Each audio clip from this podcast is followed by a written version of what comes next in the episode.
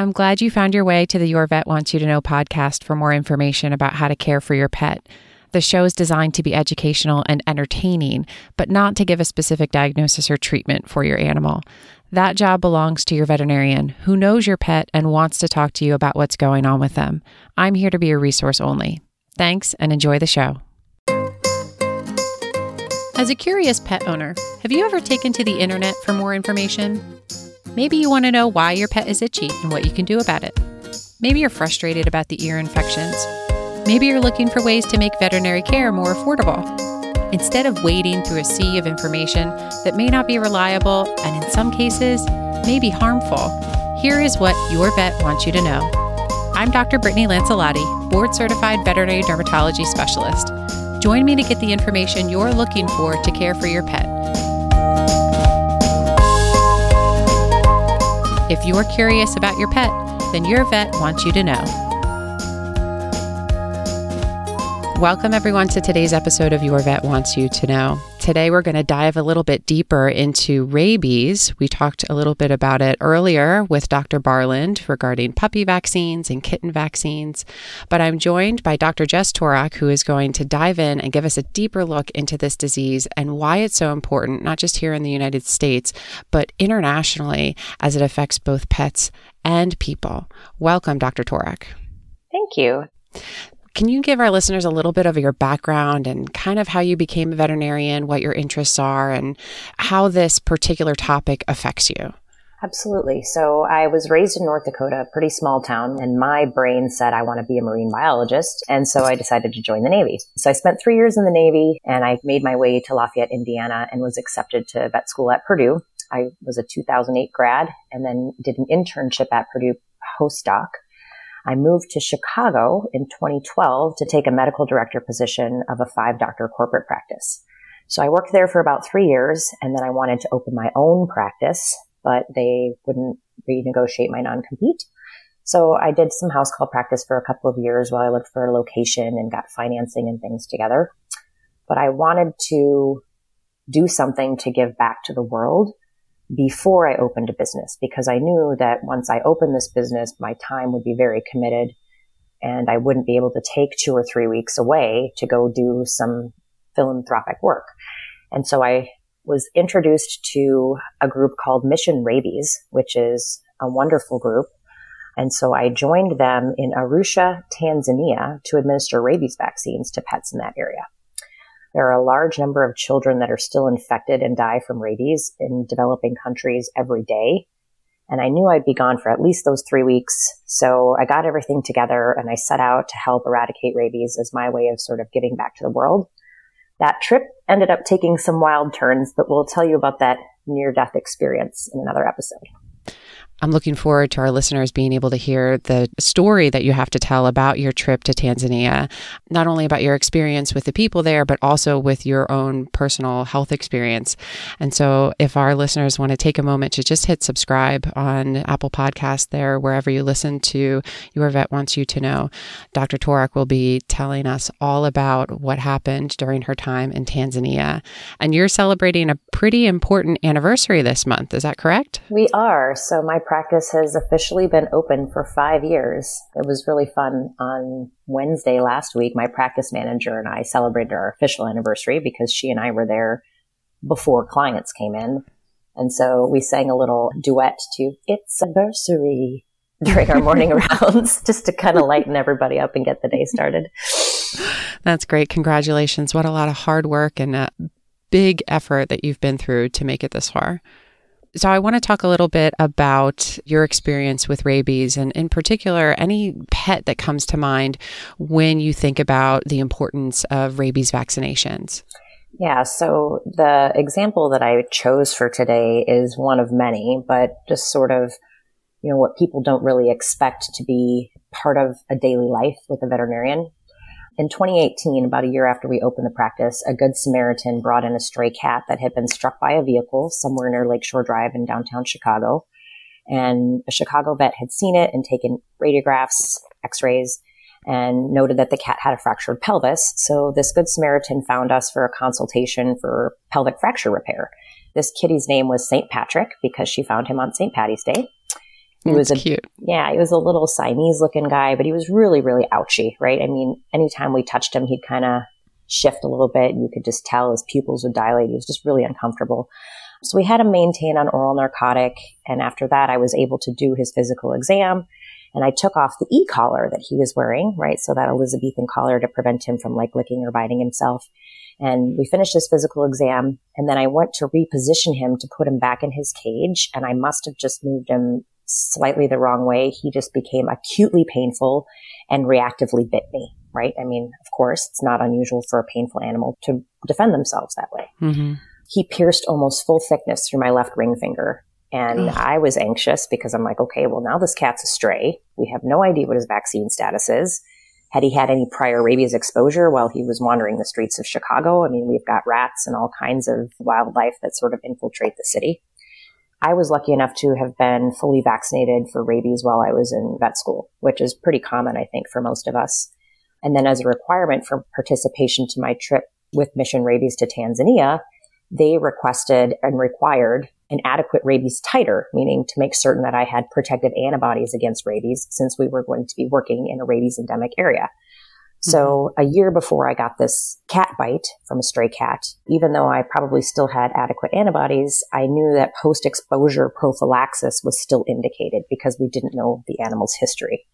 I think that's one thing that people don't realize is that, you know, we get our pets vaccinated for rabies, but as veterinary professionals, we have to be vaccinated against rabies as well because of the risk of things like this, like a cat bite. Right. And I remember the rabies vaccinations for us, which I did mine in 2009, was a series of three and they were very Mhm. specifically timed and they just sort of had everybody in our class filter through at the same time and get our inoculations.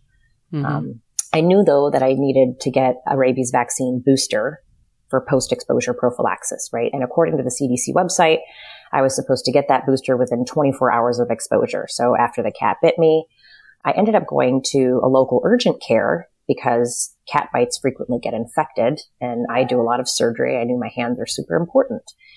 It was interesting to me that this medical doctor did not have any familiarity with what was required for human post exposure prophylaxis for rabies. Right. So he treated the wound and said, I don't know what to tell you. I said, well, I think I need, I think I need a rabies booster. Do you guys have rabies vaccines here? And he says, no, we don't. So then I spent several hours on the phone calling various pharmacies and clinics, even like vaccine clinics that specialize in getting you prepped to travel outside the country. And I did eventually find one local pharmacy. Now, keep in mind, I'm in the suburbs of Chicago, so it's not like I'm in some remote area. So it was very, Yeah. it was difficult to locate. And when I got to the pharmacy to receive my vaccination, I was informed that the particular brand that they happened to carry wasn't covered by my insurance and would cost me about $500. Yikes. right. Yikes. So the pharmacy technician asked me, you know, did you still want to get the shot today? And of course, she didn't know my situation. And I'm on my head, like panicking. I'm thinking, like, I'll pay $500 to not die from rabies.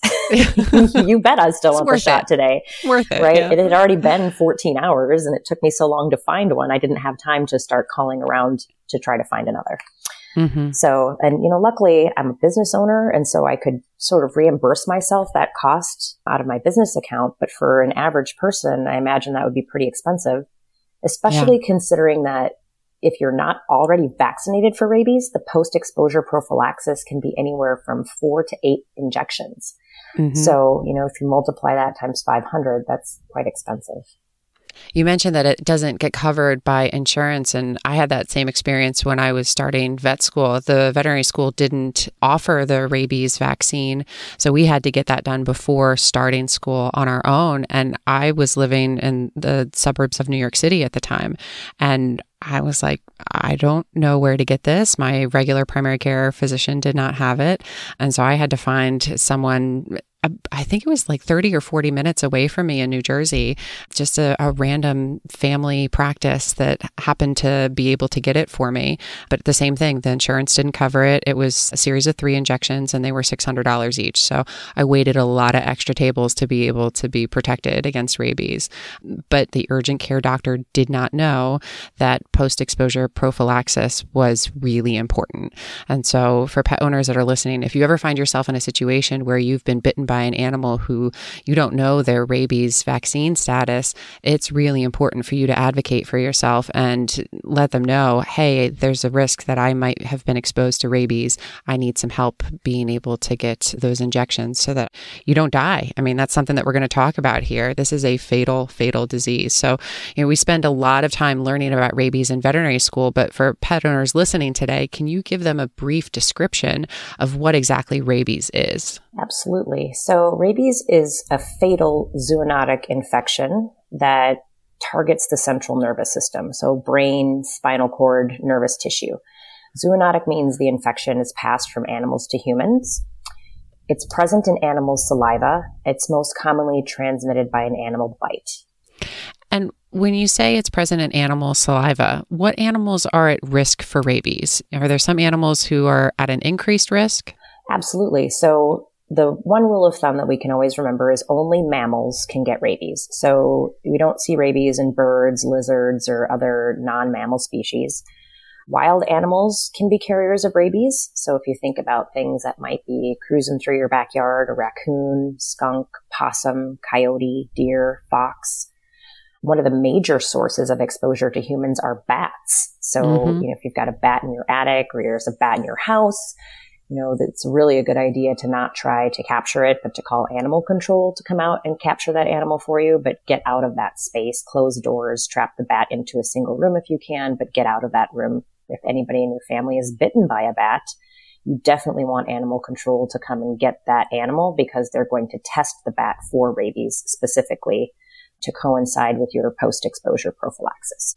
I think that's one thing that's hard as well because sometimes those bat bites are so small that people may uh-huh. not even realize that that's happened. So if you find yourself in a situation where you wake up and there's a bat in your house and you've been sleeping in the same room that that bat has been flying around, there's the potential that you've been bitten while you've been sleeping and you just don't know about it.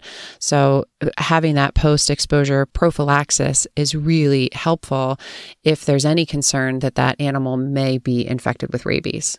Yeah, for sure. And then we also have domestic pets the animals that we are more commonly in contact with, dogs and cats, horses, cows, and rabbits, right? So any of those mammals that we would keep as pets can certainly be carriers for rabies as well. And since we humans are also mammals, we are also susceptible to rabies infections. Mm-hmm. Now, if an animal has become infected with rabies, what signs might they show? Well, it's really similar to a lot of other disease processes, right? So you get a fever, maybe a little headache, kind of lethargic, kind of weak, body aches. You might just think that you maybe have a cold or the flu, or nowadays we might think we have COVID-19. mm-hmm. um, unfortunately, as that disease advances, it does begin to attack the brain and can lead to what's referred to as mad dog behavior. So when you think about like the movie Old Yeller, right? This, the dogs get really agitated. They're barking a lot excessive drooling. They may not have appropriate mentation. They look a little bit confused. They're aggressive, right? They're just, they're kind of out of their minds. They don't really know what they're doing. And so the challenge is, is that it's a really deadly disease. And if it's untreated, it leads to death in a matter of days after those symptoms first appear. So even though it may initially seem kind of just like a cold or a flu, as it progresses without that post exposure prophylaxis, it begins to affect that central nervous system more intensely. I remember watching videos in our public health courses in veterinary school of places in Africa where there are people more often that develop rabies, and it is awful. I mean, this is a, heartbreaking, fatal, awful disease. And so, if this is something that there's any risk of being exposed to, we want these people to be treated right away. And if we have suspicion for rabies in pets, how would this be definitively diagnosed? So it's different the way we diagnose things in animals versus people. In animals, rabies diagnoses can only be made post-mortem, meaning after they've died or, or they're deceased. So in order to definitively diagnose rabies in an animal, we need actual brain tissue samples. And ideally we get samples from two different parts of the brain, the brain stem and the cerebellum. So the test itself only takes a couple of hours to run, but it takes time to physically prepare the samples, right? Depending on where they're going, whether a public health lab or a veterinary diagnostic lab, If it's going to a veterinary diagnostic lab, we send it in and that skull is disassembled and the brain tissue is removed and tested. But most of those results take 24 to 72 hours after the specimen has been collected because it has to be shipped and prepped and read by a pathologist. 72 hours is still pretty quick. Post exposure prophylaxis can be started at that point or any point after exposure. So anytime a human has been bitten, we want to make sure that we get that testing done as quickly as possible. So it may be a good idea to get that first post exposure prophylaxis vaccine mm-hmm. done. But after the testing is submitted and read, they may not need the additional five to seven injections if it comes back negative for rabies. Correct. Diagnosis in humans is pretty different. We actually check saliva, blood, spinal fluid, and then skin biopsies, including hair follicles at the nape of your neck. Serum and spinal fluid are tested for antibodies. So that's basically our body's natural immune response when that viral particle is recognized, it makes antibodies to the virus. And the skin biopsy specimens actually look for rabies antigen, which is a physical protein that's part of the virus itself. And it, can be located at the base of the hair follicles to see if the viral inclusions are actually present in those hair follicles, which is kind of frightening to me to think that somebody could take a piece of my skin and find rabies living in the hair follicles. So, what can pet owners do to help protect their pets against rabies? And if they've come in contact with a potentially infected animal, like a bat in their home, what can they do at that point? So, the very best way to prevent your pet from getting rabies is to vaccinate your pet. It is amazing. It's an almost 100% survival rate reported in animals that have been appropriately vaccinated. So we know through years of data collection that most pets vaccinated after 16 weeks of age, now we're talking about dogs and cats here, with a single rabies inoculation will maintain an adequate antibody level of about a year following that vaccination. So if your puppy or kitten is vaccinated when they're about four months old, in a year and four months, they would get an additional booster, right? And so that second booster, when they're about a year and four months old, will generally keep them with an adequate titer or antibody level for an additional three years. So vaccination is extremely effective. So if your pet has been exposed to rabies, what would be the next steps that the pet owner should take? Sure. So if they've been exposed to rabies and they're currently vaccinated, they should be vaccinated again immediately or as soon as practically possible, just like we do for a human who's already vaccinated, right? You get a single booster. They need to be kept under the owner's control then. We call that a rabies observation for 45 days. And that means if they're under owner's control, they shouldn't be venturing out into the general public, right? Shouldn't be going to dog parks, doggy daycare, boarding facilities, pet stores. They should really be kept only in the owner's immediate property. Now, if an animal is overdue for rabies vaccination booster, if you have documentation that they've ever had a rabies vaccine before, same kind of deal single inoculation for post exposure and 45 days of observation. If that animal has never had a rabies vaccine or it's not been documented or it's lapsed in its time frame, right? Say you were supposed to get it two or three months ago. Some municipalities require that your pet be held for 10 days in quarantine with a veterinary exam each day to determine whether or not any signs of rabies are emerging. And that's a pretty costly expenditure. Yeah, 10 days of hospitalization and observation it definitely can add up, but it's also an emotional cost as well, wondering what's going to happen with my animal over these 10 days. Are they going to get sick? Are they going to be okay? So it's just so easy to vaccinate and prevent against this fatal, deadly disease. Are there some animals that are at an increased risk based on their environment and what situations they're in? Sure. So as we talked earlier, mammals of any kind are at risk, but animals at an increased risk would be those who have routine exposure to wildlife, especially if they're not vaccinated. So it's part of the reason there's so much endemic rabies in the area where I was in Tanzania. The living situation there is just very different from ours. They don't really have clearly delineated property barriers. So there are property lines and those are often visually present, but there aren't physical barriers between properties such as a fence or a road. As a result, a lot of animals wander between various households throughout the day. So like your friend's dog down the street may just wander into your yard for a minute. And I guess mm-hmm. you don't really know which kind of animals or wildlife they've encountered in between those two spaces. And families frequently have their dogs follow along as they go out to work in the banana plantation or to tend to their livestock. And those animals are, are part of their farm. They work. And so again, those animals are really at high risk, especially if they're not vaccinated, which is not a common practice in those areas. Veterinary care just isn't commonly available. And that's part of the reason that those areas and spaces are targeted by mission rabies to get feet on the ground, vaccines in hand. We go from quote house to house, sometimes walking 20 kilometers a day. And we might have 11 teams at a time all out doing the same thing in a concentrated area, trying to get as many dogs and cats vaccinated as we can.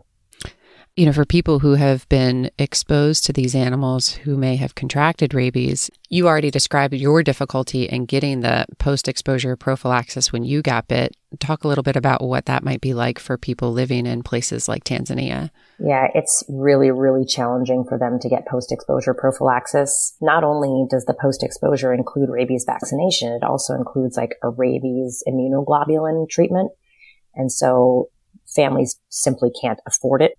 They can't find the means of transportation to get from their remote areas where they live to a more urban area to receive treatment or post exposure prophylaxis. As a result, we see a lot of heads of household, like the father figure who may be the primary breadwinner, may be out working and get exposed to rabies by his own pet or another animal in the area. And as a result, if they can't access the post exposure prophylaxis, that family member may die and ending up leaving that family very devastated financially and emotionally. Yeah. Dr. Torek, what are some of the big takeaway points that you want pet owners to remember? The biggest takeaway is in the US, a majority of our domesticated animals are vaccinated for rabies. And as a result, we have a really low human exposure rate and we have relatively easy access to post-exposure prophylaxis. So we don't have many deaths from rabies in the United States on a yearly basis. I think when I looked statistically by the CDC, it's like one or two cases a year in humans. In developing countries, very few domesticated animals are vaccinated. There's a high human exposure rate with difficult or limited access to post-exposure prophylaxis, resulting in a large number of human deaths. Compared to the average two human deaths per year in the entire United States, Tanzania has about 1,500 human deaths from rabies per oh, year. God. So it's exponentially greater. Um, yeah. So it's easy for us to obtain rabies vaccines for our pets in the US. And so, you know, there's been some sort of mixed information about what is an effective rabies vaccine that maybe because my dog is only three pounds, it should get a half dose. And unfortunately, that's simply not true immunology is based on stimulation of the immune system and it has nothing to do with our body weight, right? If you think about humans who are receiving a vaccination for the flu or any other illness, me as a relatively petite person and a quite large football player, we're going to get the same shot, right? So don't be misguided or misled about giving a half dose of a rabies vaccine. Don't skip rabies vaccination, right? Rabies vaccines that we have now are really, really safe. They have a very low reactivity rate and they're again almost 100% effective in preventing rabies. And so the reason that our incidence in the United States is so low is because our domestic pet population is so well protected. It's really difficult for wildlife to transmit it to our pets, which means that we as humans are not commonly exposed. So vaccination saves lives. Dr. Torek, I want to give you some time to talk a little bit more about Mission Rabies because it sounds like this is a group that you had a really great experience working with. And I'd like our pet owners and listeners today to have some more information so that maybe if they're interested in supporting the project, they can reach out. Yeah, so Mission Rabies is a UK based company. They do vaccination campaigns in quite a few different locations throughout the year. I know this July they'll be vaccinating in Uganda. There are also campaigns to India, Sri Lanka, Tanzania, Cambodia, and Ghana. This group is really well organized and very easy to communicate and work with. On each campaign, they coordinate with local lodging and local veterinarians and rescue groups to ensure that we have meals, a safe place to sleep. We have interaction with local teams of animal care professionals. They assist us with translation, navigation, and providing the vaccinations themselves, which oftentimes are donated by are commonly sourced vaccine companies. So it was a really fulfilling experience. I really can't wait to go again, regardless of the crazy that happened while I was there. That was coincidental. I still correspond with some of the veterinarians and animal care workers from my trip in 2017. In fact, I sent a message to Jens Vissenbert, who's one of the veterinarians who works with an animal hospital there. Just last night, we, we sent messages. So it's just great to see all of these people from all parts of the world really cohesively working together to eradicate rabies in these developing countries. It's just an honor to be part of their team. It sounds like it was a overall really amazing experience for you. I'm glad you got that support network that you built while you were there and you still keep in touch with everybody. If you can send me some information on where people can reach out to Mission Rabies and I'll have that posted in the show notes so that pet owners can get more information there and maybe if they want to make some donations to Mission Rabies, they can certainly go ahead and do that. It's a, a wonderful cause. Well, they also invite non-veterinarians to participate in the trip in fact, some of the veterinarians that I worked with when I was there had brought a spouse or an adult child with. And so you don't have to have any previous veterinary medical knowledge to be a capable pair of hands to help out.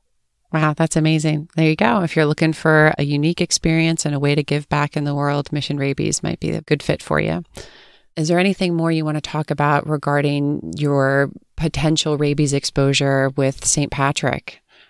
Yeah, so it just made me really acutely more aware of the risk that we as vets and vet nurses encounter on a daily basis. I mean, we don't get bit often, but we do get bit. Unfortunately, it's part of our jobs and it's not a pleasant part of the job. But that increased risk is, especially with animals of unknown origin, was really driven home for me with that experience. So it's made me a bit more cautious makes my reflexes a little faster. mm-hmm. right? uh, you know, but the same could be said about animal control officers, local sheriffs, police departments. They're often responsible for catching or containing these stray pets until an owner or shelter space can be secured. So it's not just veterinarians and vet nurses and people in our profession who are potentially exposed. We also have some other public servants who are in that line daily. So I guess the moral of the story is that all domestic pets should be vaccinated for rabies so we can keep this deadly disease from our human population. That spillover is scary. And the more pets that are vaccinated, the fewer chances of it being transmitted to humans. Yeah, absolutely. I strongly agree. So, if you want more information about Mission Rabies, about rabies in general, we'll have some links on the website, yourvetwantsyou2know.com. You can also see some really great pictures of Dr. Torak from her trip to Tanzania, as well as her playing guitar. Tell me a little bit about your music career. So, I actually thought that I was going to start college as a music major. And after about three semesters, I realized it was extremely competitive and no one is happy for your successes because that means they didn't get the part. Mm-hmm. and so mm-hmm. I, I kind of shifted gears a little bit and really refocused on undergrad courses for vet medicine. But I still play out, right? So when I moved to Chicago, I met a group of people who were pretty active in the open mic community. And so I befriended them and began to, you know, play open mics with them routinely, took some lessons, took some classes. I like to say it works the other side of my brain. Yeah. Yeah. This is more for you than for an actual career. Yeah. We're going to be talking a little bit more about your experience in Tanzania and what you went through personally. So, for those pet owners who want to hear more about this experience and kind of this harrowing health crisis that Dr. Torak went through, please be sure to hit subscribe so that you can listen to the story because that'll be coming up shortly after this rabies episode. I want to take a moment to end the episode with a segment that I call Scratching the Itch. And this is a segment that is designed to highlight something, whether it's a human interest story, a product, a website, whatever it is that just provides relief or makes you feel good, hence Scratching the Itch. Dr. Torak, do you have a Scratching the Itch for our pet owners today? I do. My itch scratcher is scuba diving. So mm-hmm. the one thing about animal life that's really difficult to access are animals in the ocean, right? We aren't meant to be underwater that long. So I got scuba certified about 25 years ago. And there's really nothing more relaxing than just floating weightlessly in the water and like looking over the horizon of a coral reef. And here comes a great big manta ray or a sea turtle. And they just, they just don't care that you're there. It's literally like floating in nothing. I like to be an observer in their world. I like to advocate for increased protection for these special animals, especially sea turtles because they're endangered. There is an organization called the Turtle Conservancy, and that's an organization that channels all of its efforts and funds into preservation of this endangered species. There's a link included for your reference if you wish to adopt a turtle. My staff adopted a turtle for me for my birthday one year. Oh, that's really cute. It was really awesome. I like, I got a sticker and like apparently some of these turtles that are mostly focused in the Caribbean, in like the Gulf of Mexico, they have trackers on them. And so I could actually watch where my turtle would go and see where its travel patterns were within the space between Florida, Gulf of Mexico, and the Caribbean islands. Every bit of information we obtain about the species helps us to better protect them from the encroachment of human population and the impacts that our society has on, on wildlife. So Turtle Conservancy is a really great group. Did you give your adopted turtle a name? You know, I think its name was Sally, and we didn't really give it a new name. We just said, okay, that's her name. I don't know. Turtles are just amazing creatures. They live for a really long time if we don't mess with them. And so I'd love to see us as humans give them a little more berth and care. Well, thank you very much for coming on the show and talking about rabies today. This is a really important episode, and I'm so thankful for you to share your time and your experience with everyone. Thank you very much, Dr. Torak. You're welcome. Thank you. And for everyone listening, I look forward to your next visit with Your Vet Wants You to Know.